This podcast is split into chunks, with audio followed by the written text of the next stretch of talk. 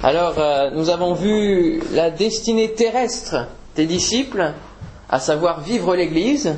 Hein. C'est notre but sur cette terre, c'est de vivre ensemble, dans la communion fraternelle et avec Dieu, autour de la personne de Dieu. Et c'est pour cela que nous sommes là ce matin, c'est autour de la personne de Dieu. Amen. C'est ce que nous sommes appelés à vivre tant que nous sommes sur cette terre. Mais il y a aussi une autre destinée. Il y a une autre destinée. Et euh, ma grand-mère a pour habitude, de, de, quand, quand on parle d'une personne, de clôturer ainsi en disant « chacun sa destinée ». Oui, c'est vrai, chacun sa destinée, chacun sur terre a, a, a des plans que Dieu a, a formés sur chacune de nos vies qui sont différents. Mais la destinée qui nous est commune, c'est la destinée céleste. Amen. Amen. Et ça, c'est pour chacun des chrétiens, chacun de ceux qui appartiennent à Jésus, chacun des disciples de Christ, eh bien la destinée, après la mort, après la vie sur cette terre, c'est d'aller au ciel. C'est la destinée céleste. Alléluia. Et je vous invite à lire dans l'évangile de Jean, évangile de Jean, chapitre quatorze. Évangile de Jean, chapitre quatorze, Jésus va dire à ses disciples, va parler du ciel à ses disciples, va parler de la destinée céleste à ses disciples. Jean, chapitre quatorze, versets premier à quatorze, où Jésus va parler de la destinée céleste des disciples. Alléluia. Que votre cœur ne se trouble point, croyez en Dieu et croyez en moi. Il y a plusieurs demeures dans la maison de mon Père. Si cela n'était pas, je vous l'aurais dit. Mais je vais vous préparer une place. Et lorsque je m'en serai allé et que je vous aurai préparé une place, je reviendrai et je vous prendrai avec moi, afin que là où je suis, vous y soyez aussi. Vous savez où je vais et vous en savez le chemin. Thomas lui dit, donc l'un des disciples, « Seigneur, nous ne savons où tu vas. Comment pouvons-nous en savoir le chemin ?» Jésus lui dit, « Je suis le chemin, la vérité et la vie. Nul ne vient au Père que par moi. Si vous me connaissiez, vous connaîtriez aussi mon Père. Et dès maintenant, vous le connaissez et vous l'avez vu. » Philippe, un autre disciple, lui dit, « Seigneur, montre-nous le Père, et cela nous suffit. » Jésus lui dit, « Il y a si longtemps que je suis avec vous, et tu ne m'as pas connu, Philippe ? Celui qui a vu, qui m'a vu, a vu le Père. Comment dis-tu, montre-nous le Père? Ne crois-tu pas que je suis dans le Père et que le Père est en moi? Les paroles que je vous dis, je ne les dis pas de moi-même. Et le Père qui demeure en moi, c'est lui qui fait les œuvres. Croyez-moi, je suis dans le Père et le Père est en moi. Croyez du moins à cause de ses œuvres. En vérité, en vérité, je vous le dis, celui qui croit en moi fera aussi les œuvres que je fais. Et il en fera de plus grandes parce que je m'en vais au Père. Et tout ce que vous demanderez en mon nom, je le ferai, afin que le Père soit glorifié dans le Fils. Si vous demandez quelque chose en mon nom, je le ferai. Amen. Amen. Alléluia. Jésus parle de la destinée céleste des disciples. Et il dira, eh bien, je vais vous préparer une place. Ah, c'est une bonne information ça. C'est une bonne nouvelle. Je vais vous préparer une place. Quelle est cette place? Quelle est la place que le Seigneur nous prépare? On peut avoir dans notre vie chrétienne, eh bien, cette espérance d'aller au ciel, cette assurance que nous hériterons de la vie éternelle. Mais vous êtes-vous déjà penché sur la place que Jésus veut nous préparer? Est-ce que vous avez creusé dans la parole de Dieu pour savoir qu'est-ce qui vous était réservé, frères et sœurs? Qu'est-ce qui nous est réservé dans le ciel? Quelle est cette place que Jésus veut nous préparer?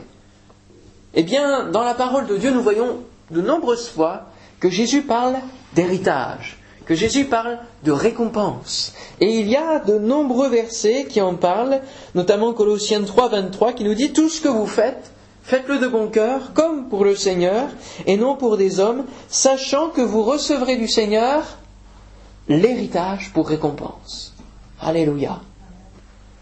Arriver au ciel, c'est arriver au but de notre vie et recevoir l'héritage. Quand quelqu'un reçoit un héritage, c'est parce qu'il est fils de celui qui donne l'héritage. Et nous-mêmes, nous sommes fils du Très-Haut. C'est ce que nous dit Jésus lorsqu'il dit « Aimez vos ennemis, faites du bien, prêtez sans rien espérer, et votre récompense sera grande. Et vous serez fils du Très-Haut, car il est bon pour les ingrats et pour les méchants. » Aimez vos ennemis. Alors, vous serez fils du Très-Haut. Est-ce que vous savez que vous êtes fils de Dieu, fils et fille de Dieu, vous qui avez donné votre vie au Seigneur, qui avez dit oui, je m'engage à suivre Jésus comme disciple? Eh bien, lorsque vous êtes disciple de Christ, vous êtes aussi fils du Très-Haut. Et lorsque l'on sait du coup qu'on est fils de Dieu, fils du Très-Haut, eh bien on n'agit pas n'importe comment. On ne vit pas n'importe comment, mais on vit réellement comme étant fils du Très-Haut, avec son caractère, avec euh, tout, tout ce qu'il veut nous donner pour notre vie ici-bas. Amen. C'est important. Des fois, on peut faire des choses, commettre des choses, dire « Bon, c'est pas très grave, ça, le Seigneur me pardonnera. » Mes frères et sœurs, vous êtes fils du Très-Haut. Il ne s'agit pas de faire n'importe quoi dans votre vie, que ce soit pour les petites choses comme dans les grandes. Et il faut vivre en tant que fils de Dieu, cohéritier de la grâce, cohéritier avec Christ. Alléluia. Cohéritier de Dieu. Merci Seigneur. Nous ne sommes pas disciples esclaves, mais nous sommes disciples faisant partie de la maison de Dieu, faisant partie de la maison comme considérés comme fils. Il y a deux, même trois, trois catégories de disciples, d'esclaves. Il y a les esclaves qui sont, eh bien, les, ceux qui sont vraiment les subalternes et qui ne savent pas la vie du maître.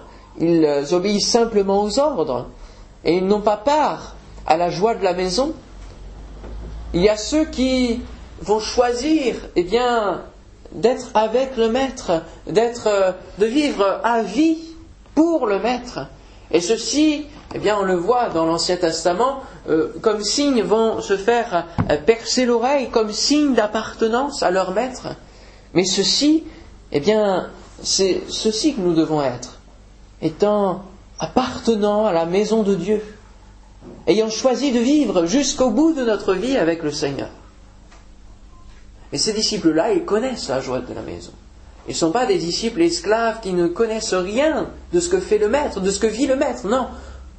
Ces disciples-là sont à côté du maître, sont comme fils du maître.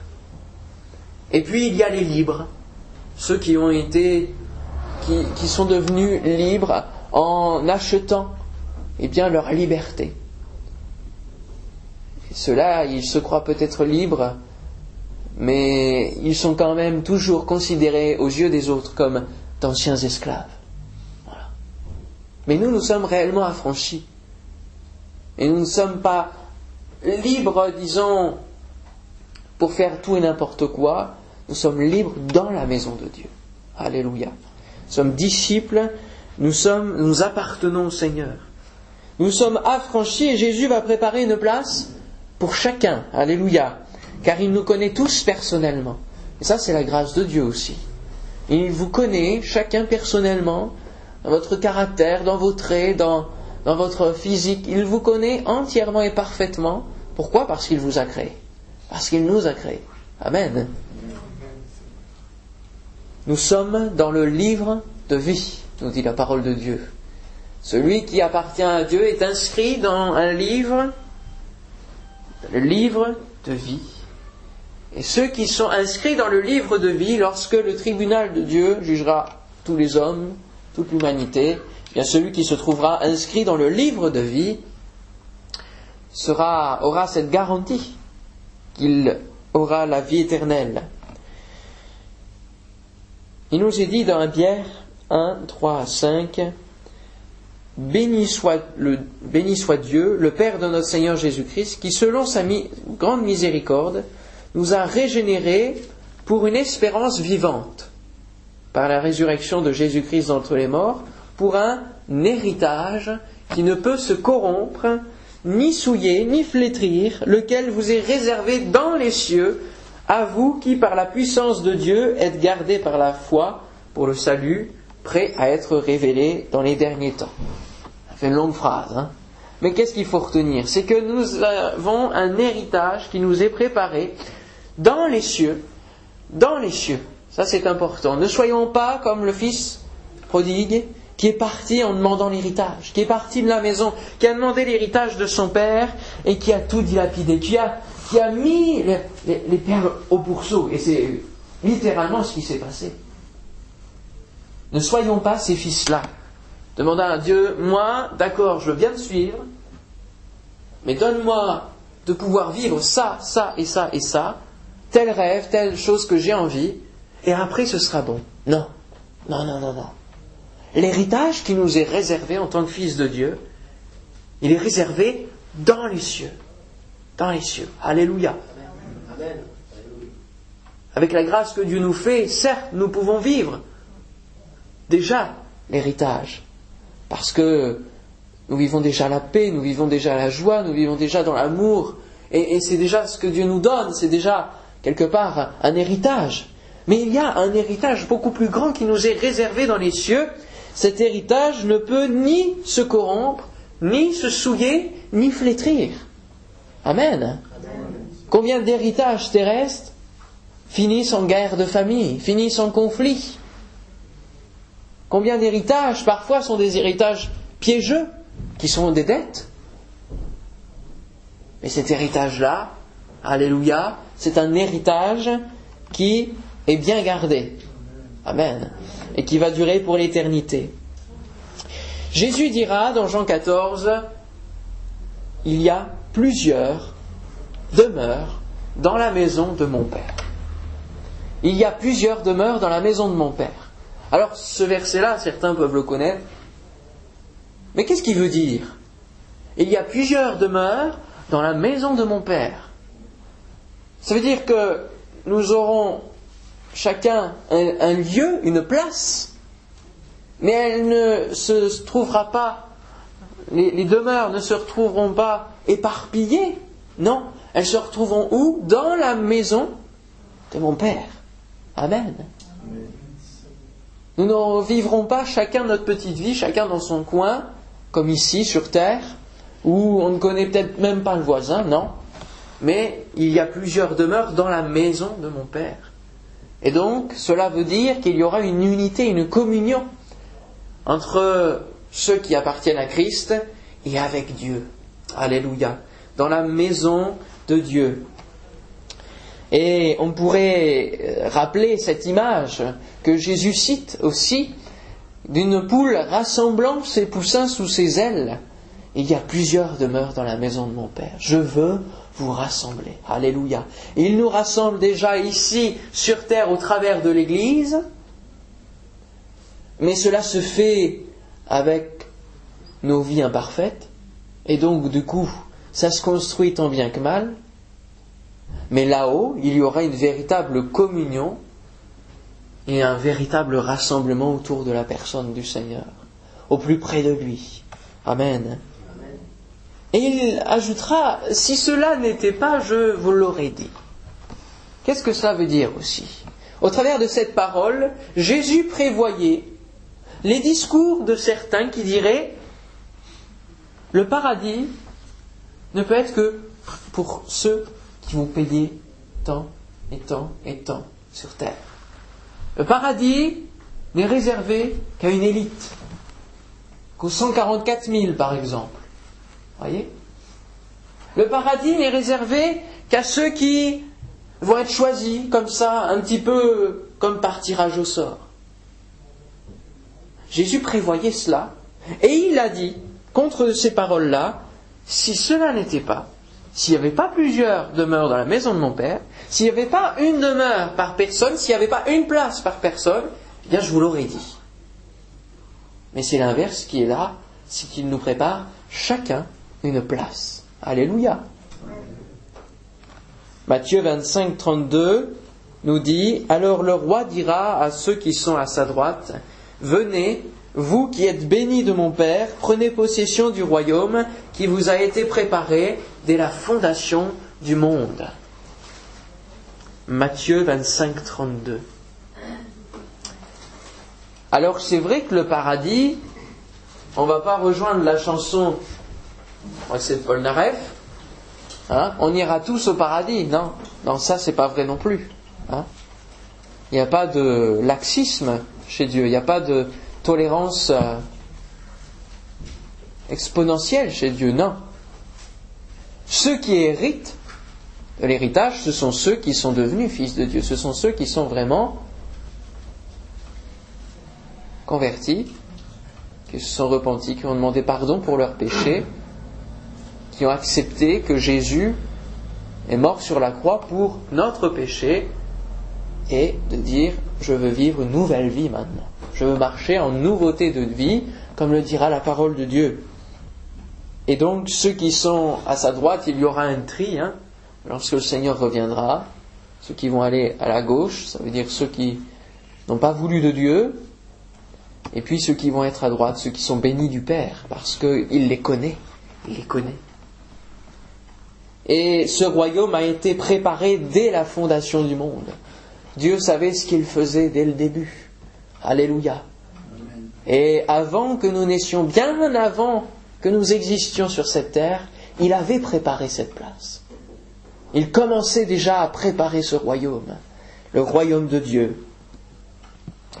Alors, il dira, vous savez où je vais. Vous savez où je vais. Savez-vous où va Jésus ? Où il est allé ?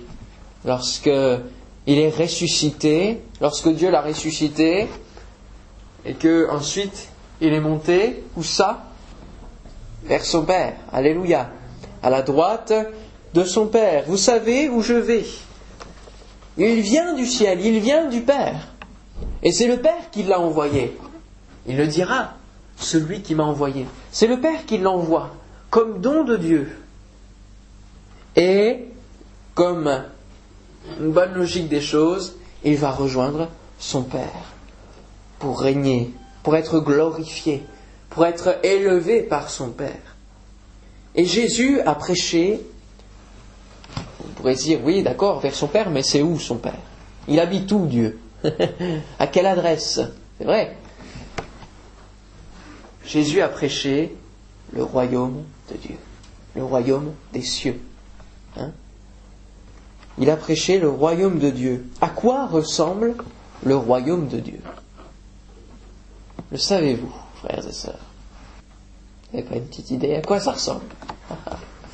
À quoi ressemble le royaume de Dieu ?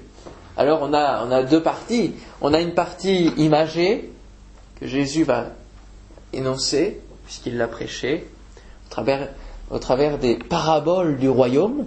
Hein ? Et puis on a une partie peut-être plus éclairée dans l'Apocalypse. Alors déjà, les paraboles du royaume, eh bien, comparent le royaume de Dieu à plusieurs choses. Et euh, elles le comparent notamment à un trésor. Un trésor. C'est toujours dans Matthieu vingt-cinq, si vous voulez prendre avec moi. Ce sont des petites, des courtes phrases presque, euh, des, des très très courtes histoires. Matthieu chapitre treize, merci, très bien. Ah, parabole de l'ivraie aussi. Le royaume des cieux est semblable à un homme qui a semé une bonne semence dans son champ, et pendant que les gens dormaient, son ennemi vint, sema de l'ivraie parmi le blé, et s'en alla. Lorsque l'herbe eut poussé et donné du fruit, l'ivraie parut aussi. Les serviteurs du maître de la maison vinrent lui dire, « Seigneur, n'as-tu pas semé une bonne semence dans ton champ ? D'où vient donc ?» qu'il y a de l'ivraie. Il leur répondit, c'est un ennemi qui a fait cela. Et les serviteurs lui dirent, veux-tu que nous allions l'arracher ? Non, dit-il, de peur qu'en arrachant l'ivraie, vous ne déraciniez en même temps le blé. Laissez croître ensemble l'un et l'autre jusqu'à la moisson. Et à l'époque de la moisson, je dirai au moissonneur, arrachez d'abord l'ivraie et liez-la en gerbe pour la brûler, mais amassez le blé dans mon grenier. Royaume des cieux. Le royaume des cieux, semblable à un grain de sénévé qui va pousser, qui va être plus grand que tous les végétaux. Le royaume des cieux est semblable à un trésor caché. Le royaume des cieux est semblable à une perle qu'un homme trouve Le royaume des cieux est semblable à une bonne pêche, à un bon poisson, au bon poisson, au bon fruit aussi. Et tout cela nous annonce surtout le fait que le royaume des cieux va s'instaurer avec le retour de Jésus. Et qu'il faudra faire partie de ce bon côté. Hein? Être le blé que Jésus cite ici. Être le bon fruit que Jésus cite ailleurs. Amen. Le royaume des cieux s'instaure et est incarné aussi par Jésus lui-même. Alors les justes resplendiront comme le soleil dans le royaume de leur Père. Alléluia. Les justes resplendiront comme le soleil dans le royaume de leur Père. Dans le royaume de Dieu, il n'y aura que lumière, que beauté, qu'éclat. Alléluia. Et c'est ce que nous dit Jean dans Apocalypse vingt et un.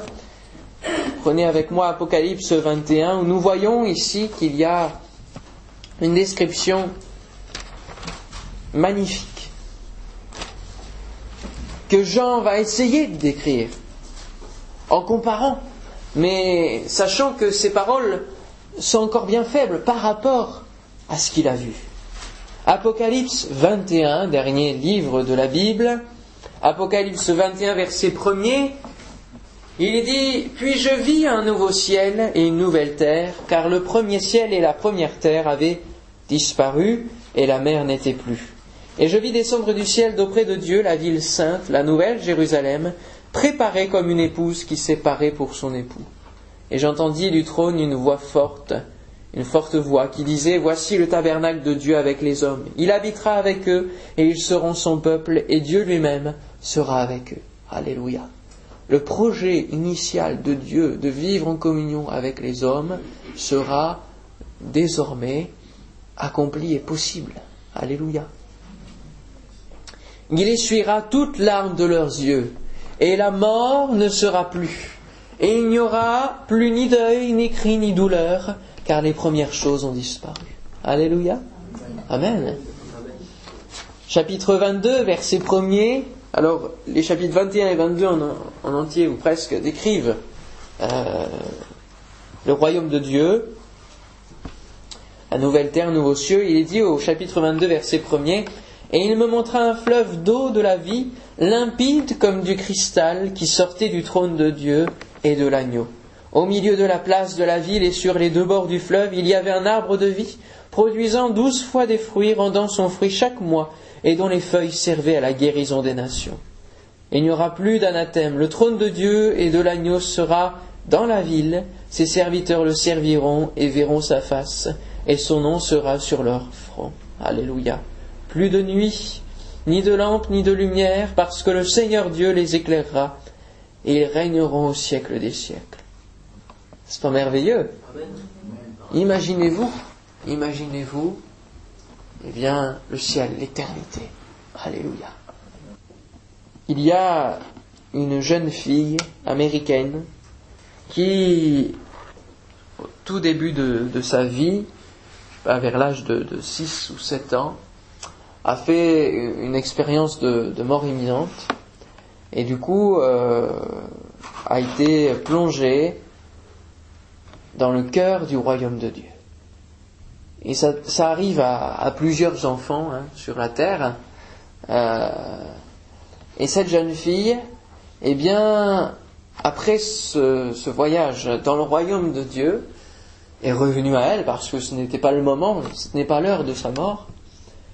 Et lorsqu'elle est revenue à elle, eh bien, elle a commencé à peindre ce qu'elle a vu. Et mes amis, croyez-moi, c'est, c'est quelque chose d'incroyable pour une jeune fille de cet âge-là qui ne savait pas peindre et qui, dès l'âge de huit ans, neuf ans, et puis elle continue, peint des, des choses extraordinaires, extraordinaires. Des choses que l'homme ne peut pas imaginer, ne peut pas inventer. Les couleurs qu'elle emploie Sont, donnent un rendu exceptionnel. Et, c'est, et elle a un site aussi euh, internet où on peut voir justement ces toiles-là. Et on voit notamment l'arbre de vie. L'arbre de vie. Comment il est, comment elle l'a décrit. Et il n'y a pas de mots pour décrire ça. Voilà. C'est un autre monde. C'est un autre monde. Le royaume des cieux est merveilleux. Alléluia. Amen. Est-ce qu'on se rend compte de ce qui nous, en... de ce qui nous attend? Parfois on est tellement attaché aux choses d'ici-bas, de la terre, disant Seigneur, oh non, hein, hein, je veux bien que tu reviennes, mais pas maintenant parce que hein, j'aime bien ceci, j'aime bien cela. Mais si l'on était plongé un instant dans la présence de Dieu, tout ça s'évanouirait. Hein. Toutes les choses de la terre s'évanouiraient. Et nous voudrions rester tout le temps, rien que pour la présence du Seigneur. Alléluia. Rien que pour la présence du Seigneur. Alléluia. Merveilleux pays où nous serons éblouis. Eh bien, Jésus prépare tout cela. Et quelle louange devrait déjà sortir de nos cœurs, s'élever de nos cœurs pour tout cela. Parce que nous ne méritons rien. Tout ce qui nous est préparé n'est que grâce. N'est que grâce. Quel privilège, quel amour du Père envers chacun de nous. Vous savez où je vais et vous en savez le chemin. Jésus est le chemin. Les disciples vont être encore ici dans Jean quatorze dans l'incompréhension. Ils vont dire mais on ne sait pas où tu vas, qu'est-ce que tu nous racontes, on ne sait pas. Pourtant le Seigneur s'était expliqué plusieurs fois sur son devenir, sur sa destinée à lui. Et il y a incompréhension, mais Jésus dira « Je suis le chemin. Je suis le chemin. Nul ne vient au Père que par moi. Nul ne peut aller au, au Père, ni, nul ne peut accéder au ciel, nul ne peut accéder au royaume de Dieu qu'en passant par Jésus-Christ, qu'en passant par la mort et la résurrection de Jésus-Christ. » Qu'en comprenant ça, et qu'en suivant Jésus, personne ne peut accéder au ciel. Et celui qui tenterait d'y aller, c'est d'ailleurs un verset étonnant dans la parole de Dieu, d'une personne qui se retrouve eh bien, dans le royaume de Dieu, mais qui n'a pas les habits qu'il faut, qui n'est pas revêtu des vêtements blancs, que tout racheté aura. Et le Dieu de dire, mais qu'est-ce que tu fais là? Et hop, qu'il n'y soit plus. Non, Jésus est le chemin qui mène au Père. Alléluia. Il est le seul médiateur, le seul chemin. Jésus est dans le Père et il fait sa volonté. Et ici, au travers des paroles de Jésus, je suis dans le Père, le Père demeure en moi, eh bien, nous y voyons là la communion de la Trinité, triunité, hein, le Père, le Fils, le Saint-Esprit, nous voyons là la communion des trois. Le Saint-Esprit nous fait connaître aujourd'hui ce chemin. Alléluia. Au travers de la prédication, au travers de la parole de Dieu, et au travers du travail dans nos cœurs, il nous fait connaître de jour en jour le chemin qu'est Jésus. Et il nous donne au quotidien de pouvoir suivre ce chemin. Et c'est ce qui s'appelle la sanctification. Et il faut que nous arrivions là, parce que lorsque Jésus dit « Vous savez où je vais et vous en savez le chemin », dans l'original, ça veut dire aussi « vous, vous en savez le chemin », c'est « Vous connaissez la manière dont il faut se comporter, dont il faut se conduire sur terre pour y accéder. Vous savez la manière dont il faut se conduire pour pouvoir y accéder. » Et Paul nous dit dans un Corinthiens, un Corinthiens trois, si vous voulez prendre avec moi ces cinq versets, nous y voyons ici dans un Corinthiens trois, le fait que nous construisons notre vie sur le fondement qui est Jésus, mais qu'il ne faut pas construire n'importe comment, que ce soit pour celui qui prêche, ou même on peut le prendre pour nos vies en entier. un Corinthiens trois, versets dix à quinze, il nous est dit que selon la grâce de Dieu qui m'a été donnée, j'ai posé le fondement comme un sage architecte et un autre bâtit dessus, mais que chacun prenne garde à la manière dont il bâtit dessus. Car personne ne peut poser un autre fondement que celui qui a été posé, à savoir Jésus-Christ. Or si quelqu'un bâtit sur ce fondement avec de l'or, de l'argent, des pierres précieuses, du bois, du foin, du chaume, l'œuvre de chacun sera manifestée, car le jour la fera connaître, parce qu'elle se révélera dans le feu, et le feu éprouvera ce qu'est l'œuvre de chacun. Si l'œuvre bâtie par quelqu'un sur le fondement subsiste, il recevra une récompense. Si l'œuvre de quelqu'un est consumée, il perdra sa récompense. Pour lui, il sera sauvé, mais comme au travers du feu. Ne savez-vous pas que vous êtes le temple de Dieu et que l'Esprit de Dieu habite en vous ? Alléluia. Amen.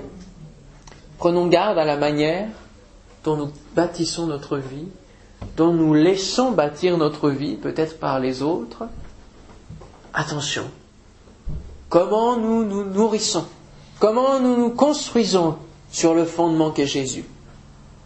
Est-ce que c'est une vie château branlant où du jour au lendemain ça peut s'écrouler parce qu'on est on est rempli de doutes, d'inquiétudes, parce que bien on n'est pas fondé sur la parole de Dieu, du coup on peut avoir reçu le fondement qu'est Jésus-Christ, mais peut-être l'abandonner ou laisser les autres justement construire quelque chose dessus sur notre vie. Alors cela parle aussi du pasteur qui vient construire après quelqu'un d'autre. Hein? Paul a posé le fondement, Jésus-Christ, il a mis les bases pour une église, mais attention à celui qui va venir aussi construire dessus. Hein? À celui qui vient prendre la suite. Afin que cela puisse aussi euh, être bon. Mais il nous est dit, eh bien, qu'un jour, le jour la, la, révélera tout ça, révélera l'œuvre de chacun. Est-ce que chacun aura fait de sa vie ? Il est vrai que nous sommes sauvés par la foi. Mais la foi, sans les œuvres, est stérile, est vaine. Et donc, Dieu considérera chacun de nous, selon l'œuvre, selon les œuvres, selon le comment nous aurons géré notre vie ici-bas. Si vous connaissez le Seigneur à quatre-vingt-dix-neuf ans et que vous mourrez trois mois plus tard, il est clair que le Seigneur jugera sur ces trois mois-là. Parce que c'est à partir de, lorsque nous connaissons Dieu, que Dieu va juger sur ce que nous aurons fait, en pleine connaissance de, de toute la parole de Dieu, de tout, de tout ce que Dieu nous demande de faire dans notre vie. Mais chaque jour, il faut que nous nous, nous sanctifions. Alléluia. Il faut que nous puissions progresser dans les voies de Dieu jour après jour. Il ne s'agit pas de faire n'importe quoi pendant notre vie terrestre sous prétexte que nous sommes gardés par Dieu et que nous sommes sauvés, quoi qu'il arrive. Non.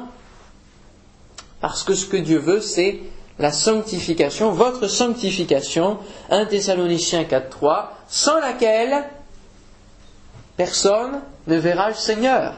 Hébreux douze quatorze. Rappelons-nous que Dieu est saint et qu'il ne pourra pas accueillir des personnes qui n'ont pas essayé de tout leur cœur, de faire tout leur possible pour être aussi saints que le Seigneur.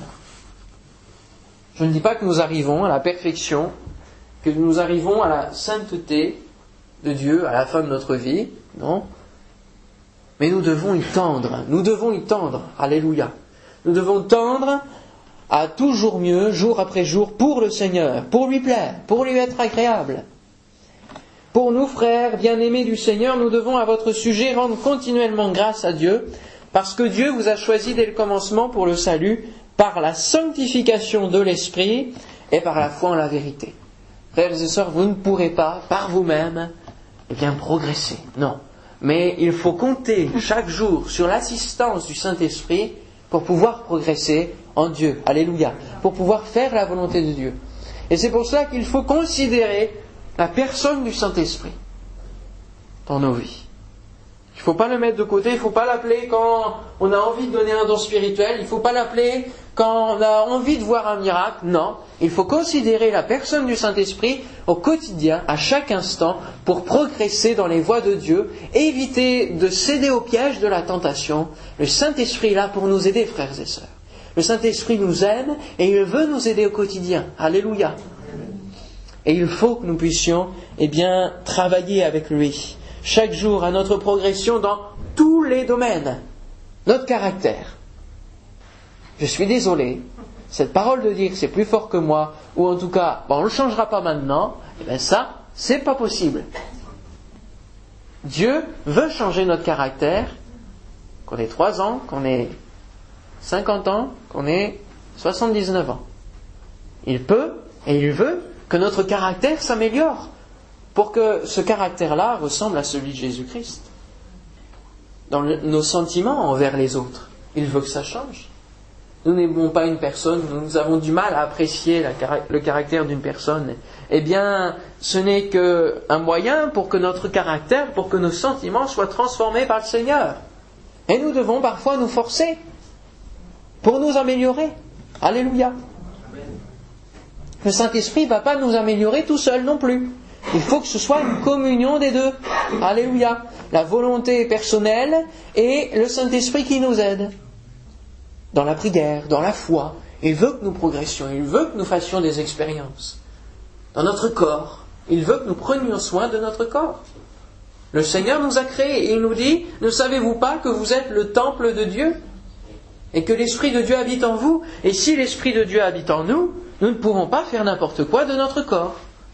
Le Seigneur veut que nous puissions respecter la création, l'enveloppe qu'il nous a donnée. Travaillez avec crainte et tremblement à votre salut. Travaillez avec crainte du Seigneur pour lui plaire, à votre salut. Nous sommes sauvés en espérance, mes frères et sœurs. C'est une espérance. Nous jouissons des fruits du salut. Maintenant, mais la plénitude du salut sera dans l'éternité, dans le royaume de, des cieux. Et il nous faut aller jusqu'au bout de la course, comme le dira l'apôtre Paul. La Bible nous parle de récompense. Je lis rapidement quelques versets qui nous parlent de récompense, justement par rapport à l'œuvre de chacun. Il y a, dans ce que nous avons lu, dans un Corinthiens trois, dix à quinze, des de l'or, de l'argent, des pierres précieuses, du bois, du foin et du chaume. Et il y a une différence de tous ces matériaux. Celui qui est construit avec du foin, ben le feu, il reste que des cendres. Celui qui est construit avec de l'or, eh bien l'or fondra, mais il restera de l'or. Alléluia. Hein? Et ce que le Seigneur veut, c'est que chaque jour nous passions comme l'or dans le creuset, pour que les scories de nos vies, pour que les impuretés de nos vies soient éliminées. Prenez garde à vous-même, afin que vous ne perdiez pas le fruit de votre travail, mais que vous receviez une pleine récompense. Il faut veiller sur soi. Celui qui plante et celui qui arrose sont égaux, et chacun recevra sa propre récompense selon son propre travail. Cela nous parle de l'évangélisation. Celui qui plante, la semence, celui qui arrose, eh bien, ils sont égaux. Ne vous culpabilisez pas de ne pas aller peut-être dans la rue. Mais si vous priez avec ferveur pour ceux qui sont dans la rue et pour la semence qui est semée, eh bien, vous faites un bon travail. Et vous recevrez une récompense, selon le travail accompli.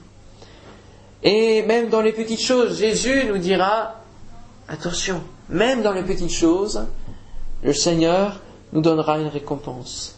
Et quiconque donnera seulement un verre d'eau froide à l'un de ses petits parce qu'il est mon disciple, je vous le dis en vérité, il ne perdra point sa récompense. Hein? Nous disons disciples de Christ, nous disons chrétiens, alors cela veut dire qu'il y a des choses à faire, qu'il y a des choses à mettre en pratique, qu'il y a des œuvres à accomplir, et dans les plus petites choses. L'Apocalypse nous précise aussi ces récompenses pour celui qui vaincra, donc ça veut dire pour celui qui arrivera jusqu'au bout, pour celui qui vaincra eh bien, l'étape de, de la mort, celui qui arrivera jusqu'au bout, qui vaincra toutes les épreuves de la vie avec le Seigneur. Il nous est dit que celui-là recevra la couronne de vie, pourra goûter à ce fameux arbre de vie sans avoir à désobéir comme Adam et Ève, recevra un nom nouveau dans l'identité de Christ, recevra autorité sur les nations, il recevra des vêtements blancs, alléluia. symbole de la purification parfaite que Jésus nous donne. Nous deviendrons une colonne solide dans la maison de Dieu. Et il nous donnera même le privilège d'être assis sur son trône. N'est-ce pas merveilleux ? Alléluia ! En conclusion, eh bien, je parlerai du retour du Seigneur, parce que c'est l'étape qui va nous permettre d'entrer dans ce royaume, dans cet héritage. Et Jésus, dans l'évangile de Jean, chapitre quatorze, le texte initial, dira « Je reviendrai, je reviendrai, je vous prendrai avec moi, afin que là où je suis, vous y soyez aussi. » Il veut que nous soyons pleinement avec lui. Il veut sur cette terre que nous soyons déjà en communion avec lui, et cela sera, euh, ne sera que, que mieux pour pouvoir être en communion avec lui dans le ciel. Comment voulons-nous être en communion avec Dieu sur, dans le ciel si nous ne sommes pas déjà en communion avec Dieu sur la terre ? Et aujourd'hui, il nous faut être conscients que le royaume de Dieu, le royaume des cieux, eh bien, il se rapproche de nous. Alléluia. Et que Jésus revient bientôt. Alléluia. Ça, c'est l'espérance qui doit eh bien, nous motiver à aller de l'avant.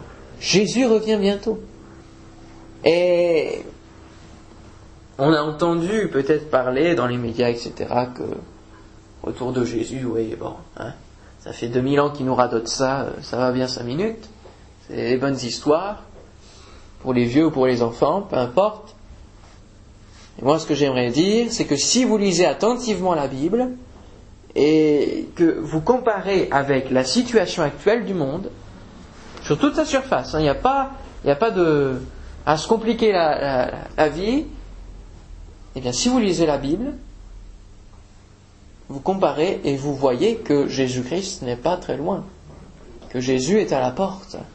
Voyez l'état de délabrement dans lequel est notre monde. Cela ne durera pas des dizaines et des dizaines d'années encore, parce que l'homme sombre de plus en plus dans l'iniquité, dans des lois iniques, dans des choses qui vont le mener à sa perte et qui irritent de plus en plus Dieu. Et lorsque la colère de Dieu viendra, eh bien, elle n'est pas très loin.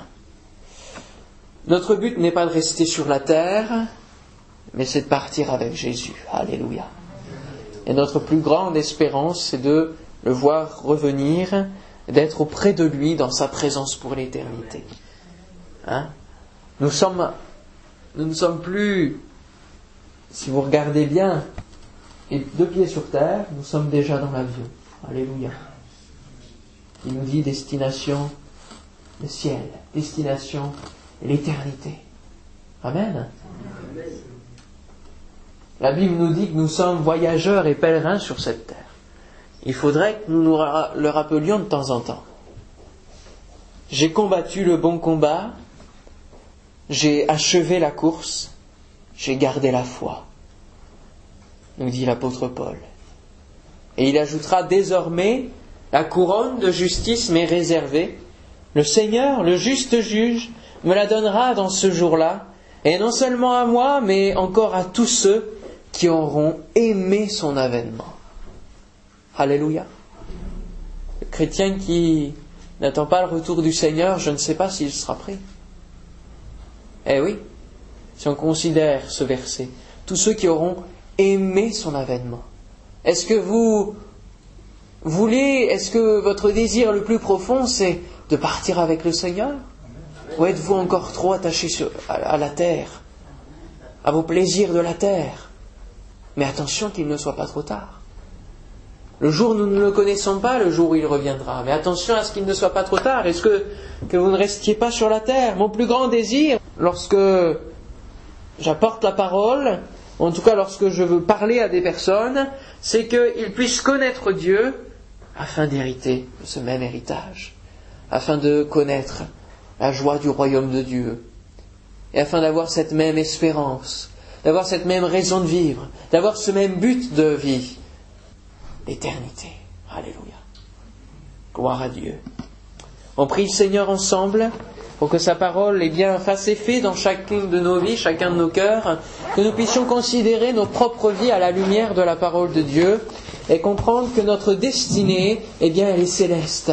Alléluia, notre destinée, elle est céleste, elle est éternelle, gloire à Dieu. Seigneur, nous te bénissons, nous te remercions, Seigneur, pour ta parole qui est vivante et qui est efficace, qui est là pour euh, faire la part des choses, euh, pour éclaircir euh, nos esprits, pour euh, mettre euh, de chaque côté eh bien, ce qui n'est pas bon et ce qui est bon, Seigneur, pour toi. Merci, Seigneur, parce que tu nous donnes la possibilité d'hériter de la vie éternelle, d'hériter, Seigneur, de cette destinée, de cette destination merveilleuse que tu nous décris dans ta parole. Ô Seigneur, quelle louange s'élève de notre cœur lorsque nous lisons ces paroles. Quel éblouissement, Seigneur. Nous n'imaginons pas, Seigneur, ce que nous vivrons dans l'éternité. Mais Seigneur, nous te demandons et nous te prions ce matin, ensemble, que nous puissions considérer ces paroles, que ces paroles s'ancrent dans nos vies, Seigneur, et que nous puissions chaque jour progresser dans tes voies, afin d'être, de faire partie de ceux qui seront pris, de ceux que tu viendras prendre, Seigneur, pour être avec toi pour l'éternité. Seigneur, je te prie pour ceux qui ne savent pas encore s'ils seront pris pour l'éternité avec toi, afin qu'ils puissent faire la paix avec toi, afin qu'ils puissent te demander grâce. Oh Seigneur, merci parce que ce n'est que pure grâce et qu'il n'y a rien à payer, qu'il n'y a rien à donner. Simplement sa vie, remettre sa vie dans les mains de Dieu. Dire oui, je veux vivre cette vie-là, je veux hériter de cela. Oh, parce que toi, Dieu, tu es notre Créateur, tu nous aimes. Alléluia. Et tu veux nous donner cela avec abondance. Que toute la gloire te revienne ce matin. Alléluia. Que toute la gloire te revienne, Seigneur, ce matin, dans le nom de Jésus. Amen. Amen. Gloire à Dieu.